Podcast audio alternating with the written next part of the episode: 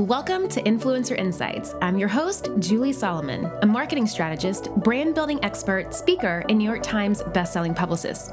In this 10 minute training series, I answer your most asked questions and sought after advice about blogging, online branding, and influencer growth with step by step strategies you can take action on right away.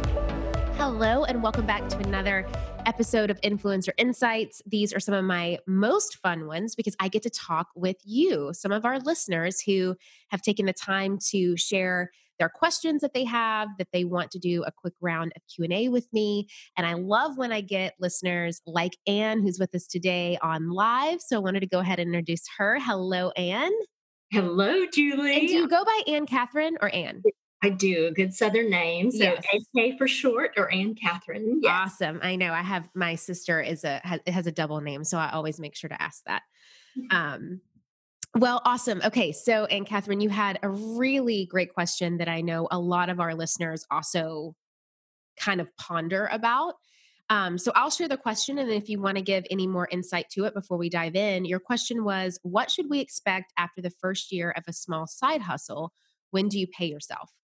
So I would love just a little bit of clarity. When you say what should we expect, do you mean financially? Do you mean audience? What do you mean by that specifically? Um, perhaps all of the above. Um, I'm a bit um, a newbie in the, I would say it's a small scale side hustle. I don't want to make myself small.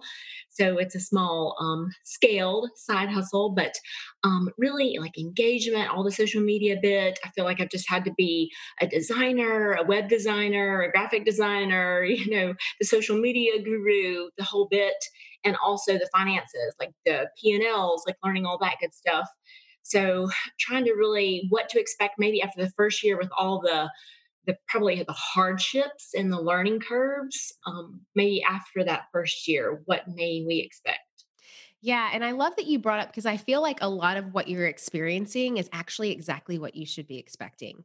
Hardships doing it all on your own trying to figure it all out p&l's profit margins what is this? What does it look like?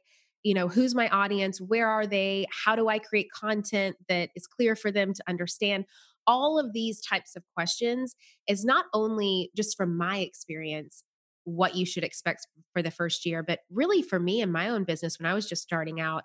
I mean, it took me about five years to kind of navigate those waters. I didn't really feel confident, both mentally and emotionally, in some of those avenues that you mentioned until a good five years of after just kind of diving into it myself, having lots of trial and errors, and figuring out little tweaks and things as I went along. Now, when it comes to success expectations, I first want to kind of say that the idea of an expectation to me is just kind of like a premeditated resentment. We want to have goals and we want to we want to have certain things that we're striving towards and achieving to at the same time trying not to expect necessarily anything because what you don't want to do is have these ideas or these expectations of how you're supposed to be or what you're supposed to achieve or how something is supposed to look. And then if it doesn't happen after that first year then it makes you feel crappy about yourself it brings your confidence down and makes you feel like you know what you're doing is a waste of time it makes you feel like you know who who am i to think that i could have ever done this? I'm not even achieving what i should be. So when you take those expectations out of the way what I've really learned is it allows for the two biggest key things that I think should be the most important thing, especially in that first year of business. The only thing that I guess you should be looking out for or expecting is have I grown? And then what are the specific things that I have grown in? What are the specific things that I have learned? And even writing those down. Because I think that a lot of times I was even trying to think today about something that happened in 2017 and i was like wow and, and in just three years look how much i've grown but if i don't really take the time to let it sink in and to write it down all of those little things we may not think matter but really do in, in the grand scheme of things we can kind of lose sight of how much we have grown and how much success we have seen how much we've learned how much we've stretched ourselves and pushed ourselves and allowed ourselves to really press through certain limitations that maybe we thought we could never achieve to begin with. So, growth is a huge key. The second and final key would be was I able to be redirected when I needed to be? You know, when I hit a wall, was I able to pivot? when I couldn't figure something out, was I able to find some kind of clarity that gave me the engagement to keep moving forward? When I had a hard time, did I just give up? Or did I find a new way or a new piece of content or a new coach or a mentor or a program or, or a service to help me figure out what I needed to figure out to get to that next level? So for me, it's really about growth and redirection. Is that helpful? Absolutely. I love that. Um, taking notes as you speak. So thank you very much. Um, and then I guess the second part of that is like when to pay yourself back, like when you know you're profitable. Yeah. What does profit mean? And I know it means different things for different um, avenues of business and such, mm-hmm. but I don't really know. And they say what's reasonable. Uh, I just want to do what's right. I'm a rule follower, and so yeah. follow the rules. Well, my from my experience, um, because again, you I didn't know this either. Like, when do I pay myself? What do I pay myself? Do I do I start a company? Do I become an employee of that company? What does all of that look like? So the first um, about four years of me doing this online thing, I was just a solopreneur. I was a contractor. You know, I did not have a corporation or an LLC properly set up. And at the time for me, what my, and again, I'm not giving anyone financial advice or legal advice here, but what my CPA had said to me, she goes, from a tax perspective, when you start making about $60,000 a year on your side hustle, is when you want to essentially create a business entity. You want to S Corp it out or you want to LLC it out. I didn't know how to do all of those things. So, what I did is I reached out and I found a business attorney who could legally walk me through all of my options and then actually help me get it set up on the back end. So I knew that it was set up with the government and the IRS and the state and all of those components that it needed to be set up for. So I had to spend a little bit of time and a little bit of money with this attorney to get it all set up. But I didn't do that until four years into me creating my side hustle. And so what my um, what my CPA said is that when you get close to that six figure mark, you want to create your own business because you're just going to get better tax credits that way. You start getting really hit hard as a contractor as a, as a self-employed 1099 essentially if you don't have those things set in stone once you hit a certain pay limit now once you do create an llc or an s corp what may be recommended to you what was recommended to me by my business attorney and by my bookkeeper and by my cpa was that Julie Solomon essentially became an employee of my company.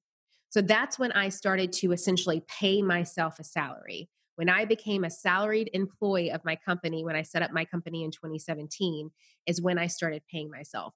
Before that, I would just take the money that I would make, I would set aside the 30% or whatever I needed to for taxes, and then whatever money was left over, that was just money for me. But it wasn't quite allowing me to hit financial goals and targets. What really allowed me to get clear about that was learning, you know, really figuring out where my financial challenges were, learning what I needed to learn about that, taking classes, taking courses, most importantly, asking questions, finding, you know, CPAs and bookkeepers that will take the 5 minutes to answer your questions. You know, if if this kind of stuff is not your zone of genius and you don't know it, you need people that are going to be a little bit more compassionate to that, that will take the time to really walk you through it and, and help you figure those things out. That's why I also really enjoyed working with a business attorney who that that's what he did for a living was help people set companies like this up and kind of walk them through everything. Otherwise, I would have had no clue what I was doing. So that was really helpful to me. And now, when it comes to how much you pay yourself, that is dependent on how much you make every year. Um, your CPA should give you a recommendation for that. And then, in terms of profitability for your business, what my bookkeeper has said for an online business that you want to see is about a 30% profit margin, meaning out of 100% of the money that you make, 70% of that is going back into growing your business and 30% of that is actually your net that you get to take home. Again, that is not a set in stone situation. That is just what my bookkeeper says that when someone has a 30% profit margin, they're doing pretty well. They're putting 70% back into expenses and ads and whatever it takes to run the business, and then they take 30% of it home. So, does that help you at all? It definitely does. You know, I've tried to be more financially savvy and sound and aware and um, that's not my zone of genius. Um, as you spoke of, I do have an accountant. I've, I've met with her once, but I've I've also emailed her, and I'm sure I'll be meeting with her soon about like taxes and that type thing. But um, I do feel like I need to kind of game up on that um, realm. So that's very helpful. Everything you shared for sure. Thank you. Yeah, of course. And again, this is just from my own personal experience. It doesn't make it right. It doesn't make it set in stone. Every person's situation is going to be different. Um, what also really helped me was finding accountants and bookkeepers who worked with other online entrepreneurs. Because when I first started out, I had an accountant who was very traditional. She worked with construction workers and um, lawyers and just kind of more really traditional formats. And she kind of didn't understand this like crazy world of of of an online business or, or, really kind of being an online entrepreneur and monetizing on social media and monetizing here and having clients and students. She didn't quite understand all of that. So when I was able to actually have a conversation with someone who got my world a little bit more, that also helped me a lot. So it could just be you showing up and asking her more questions just so you can get more clarity and confidence around some of the challenges that you're having doing your own due diligence and some of the financial aspects that you feel like you need to learn more of.